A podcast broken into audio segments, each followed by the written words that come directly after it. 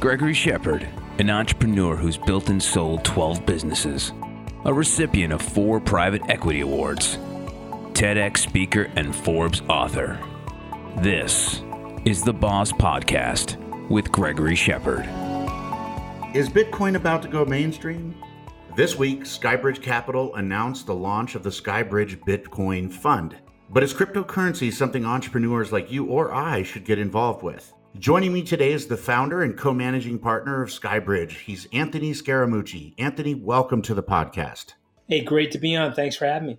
It's my pleasure. So, first of all, how much more fun is it to talk about money on a podcast than to talk about politics after your stint in the White House? Yeah, as long as I'm not in divorce counseling on a podcast, I'll talk about anything. You follow what I'm saying? I mean, you know, when Dr. Phil took me on he, and he took the chainsaw to my forehead in front of my wife as her and I were going through marital problems, anything above that is a good day, Greg. fair enough. Fair enough. I wanted to talk to you a little bit about Bitcoin and your involvement in Bitcoin and you know how much have you invested and what does skybridge do with the bitcoin fund that you offer to investors right now so you know just to step back uh, less my 11 day fiasco in washington i've been on wall street for 33 years uh, i started at goldman sachs i left and built and sold a successful registered investment advisor and then that advisor got sold to lehman brothers and I was at Lehman Brothers for a few years, and I left and started Skybridge about 16 years ago. When I returned to Skybridge after my White House debacle, uh, I told my peers there, uh, you know, I'm the founder of the firm. That's one of the cool things. When you get fired, Greg, uh, you can't get canceled if you own your own firm. I just went back to go work at my own firm. Mm-hmm. And I told, I told my team that we needed to grow and expand our product line. The first product we did was an opportunity zone fund pursuant to the 2017 tax reform. But we were studying Bitcoin. We started buying a little bit of Bitcoin. We started buying some other digital assets. And then over the last three years, probably back in March or April, we made a decision that we were going to have a Bitcoin fund. And over the last six months, we've accumulated about $300 million of Bitcoin. We put $25 million of the firm's capital into a Bitcoin specific fund on December 22nd. So uh, we've had reasonably good performance since then. The coins are bouncing around a little bit right now, uh, but we're still up about 28% over that 13 day period of time. And what are we doing? Well, we believe that uh, Bitcoin will be a generational transformation of the way human beings store value. Uh, where gold has been the standard of, of value storage, if you will, for the last 5,000 years in the world of digitization and encryption, Bitcoin, we think, will replace gold or, or at least be a complement to gold. And a result of which we've decided that uh, there's a lot, lot of room to move here in terms of number of users and the exponential platform of growth of those users and the scale. You know, Bitcoin right now is at about a half a trillion dollar market cap. Gold is at a nine trillion dollar market cap. Imagine if we're 50% right, this could move six, seven, eight, nine times over the next three to 10 years. So, for those reasons and many others, we wanted to have a dedicated fund to it. Uh, one of the things I did at the early part of my career, Greg, is I democratized the hedge fund space. If you come into Skybridge Series G, we have a $50,000 minimum. You can get the world's best hedge fund managers in that product, like a Steve Cohen or a Dan Loeb over at Third Point you don't have your $25 million minimum to make it in their fund directly, but you can come through our fund into their fund. I sort of feel the same way about Bitcoin. We wanted to create a very easy, low cost solution for people where they could be guaranteed on storage. Our storage platform is in partnership with Fidelity Digital Assets, um, where you have this very simple, pure play approach uh, if you look at the space, Grayscale is the industry leader. They're mm-hmm. charging 2% for their product, but because their product is on the pink sheets, Greg, it's trading at a 30% premium. Our product, you'll be able to buy the coin itself at its net asset value, uh, mm-hmm. uh, and we're charging 75 basis points. So it's a low cost solution. I think the only negative, uh, which I you know don't necessarily think it's a negative, but some people do, is our lockup. We have a three month lockup. Uh, we're really trying to guide people to a buy and hold strategy. Yeah. Uh, so having that three month lockup for some people is a is a speed bump. For others, they think it's fine. Uh, the reason we have to do it that way is that it avoids the trap of being in a quote unquote ETF. The SEC is not ready yet to approve an ETF. Maybe they will at some point, but I think the coins will be at 50, 60, 70,000 dollars by the time they do that. This is a way for our clients and people that are interested to get early access to cryptocurrency. In our case, we've chosen the industry leader, uh, and it's a buy and hold strategy on that coin. Okay. Okay. And what do you see as as a, a risk? I mean, what do you you know when you think about this in terms of a risk for you and your investors and your team? Do you guys see any risk, any downside? You have to ask that question, right? So, yeah, I'm, no. I'm, listen, I mean, well, marked up in the front part of the spec, uh, the prospectus is a Surgeon General's warning label. We expect tremendous volatility. Now, there's a big difference between volatility and risk. As mm-hmm. an example, if you studied Amazon.com, if you studied that stock from its initial public offering in 1997 to today, you have arguably one of the best investments that could have ever been made in human history, but it was extremely volatile. You had six periods of time where Amazon.com dropped at least 50% in terms of what its price was in the public marketplace. And so if you look at Bitcoin, Bitcoin went from 17,000 to 3,000 a little over three years ago, sort of the 2017 time period. It built itself back up to 34 and a half, almost 35,000 over the weekend. It's had a 15% correction in a few days. Uh, it's trading at around the 31,000 level as we're speaking. And so, one of the big things is extreme volatility. Um, having said that, if you're willing to take the three to five year bet that we're willing to take, I don't necessarily equate volatility with risk. If anything, volatility, because of the uncertain nature and the ad- early adoption aspects of what we're doing, volatility may be able to provide you with a more opportunistic entry point into Bitcoin. So yeah. Um, that's one of the big risks, though. I tell people, listen, this is for 1% of your assets, 2% of your assets for right now. I'm not a ranch better on Bitcoin for my clients. I have way more Bitcoin as a percentage of my net worth in that uh, because I've done the homework and I have a lot of confidence in it. But here's what I would say to you over the last 10 years, if you took a dollar and you put one penny into Bitcoin, 99 cents into cash, well, that asset allocation model outperformed everything, you know, beat the pants off of the S&P 500 and obviously did it with way less risk. Yeah. I interviewed Tim Draper uh, a little yeah. bit ago and and so sort of like you know you look at his scenario and he put what 48 million dollars into bitcoin and ended up being a billionaire right out of that. So he's certainly had good success. I guess it a lot of it has to do with timing as usual, right? So if you look at it and you say, okay, well, there's so many solutions out there to, to gain larger exposure and so few institutional investors that are involved in it. Why do you feel right now is a good time for you and the investors to get engaged in this? Because a lot of people have been standing at the sidelines, right? Just kind of watching and going, okay, I know that this is going to be good. Well, is it going to be good?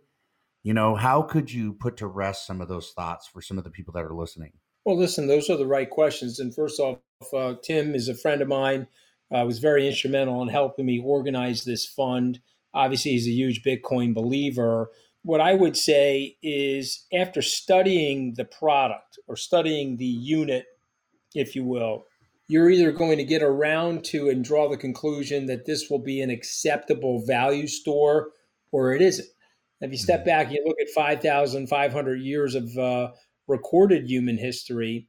We have used wampum, we've used seashells, we've used gold and silver bullion, we've used a number of different things, including just flat out paper and electronic digits on a computer server as stores of value or value transfers over the 5,500 years. What this is, is basically an encryption, it is a code uh, and that code is impregnable. Uh, and if you're accepting that that code is creating a ledger between human beings, and so if I own the code and I transfer it over to you, there's value there if you've made that acceptance. Uh, and for mm-hmm. some people, that's esoteric and it requires a very big leap of faith. And they say, well, that's a bunch of garbage, it's worth nothing. Uh, but if you really understand it, you understand the scarcity value of it. There's only 21 million coins out there.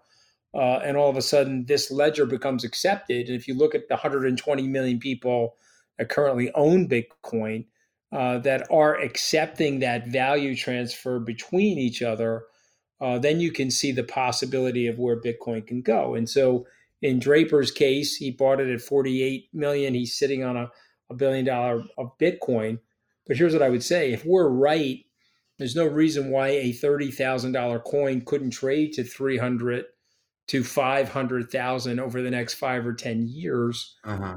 Because once it becomes more accepted, and remember, it's a neural network. It is a platform that is expanding exponentially. Uh, and so when you think of Facebook, that is a neural network for social networking. When you think of Amazon, that is a neural network for retail purchases. If you think of Bitcoin as a value and a monetary network and an asset mm-hmm. liability ledger, all of a sudden, once you see it and it clicks, it becomes very, very compelling. And so, why is this a good time for it? Well, because others are not there yet. So, we think mm-hmm. it's still very early innings. We think that this is an opportunity where you're watching Paul Tudor Jones, Stan Druckenmiller, some of the industry geniuses in the hedge fund space start to allocate to it. And, you know, we know that the institutions, due to their caution, will be late adopters. Uh, right. And so for those reasons, I'm telling clients a half a percent, 1%, if I'm right and a $30,000 coin manifests itself into 300,000, you got to win. You, you're, you're going to be experience the evolution of digitizing the store of value for civilization.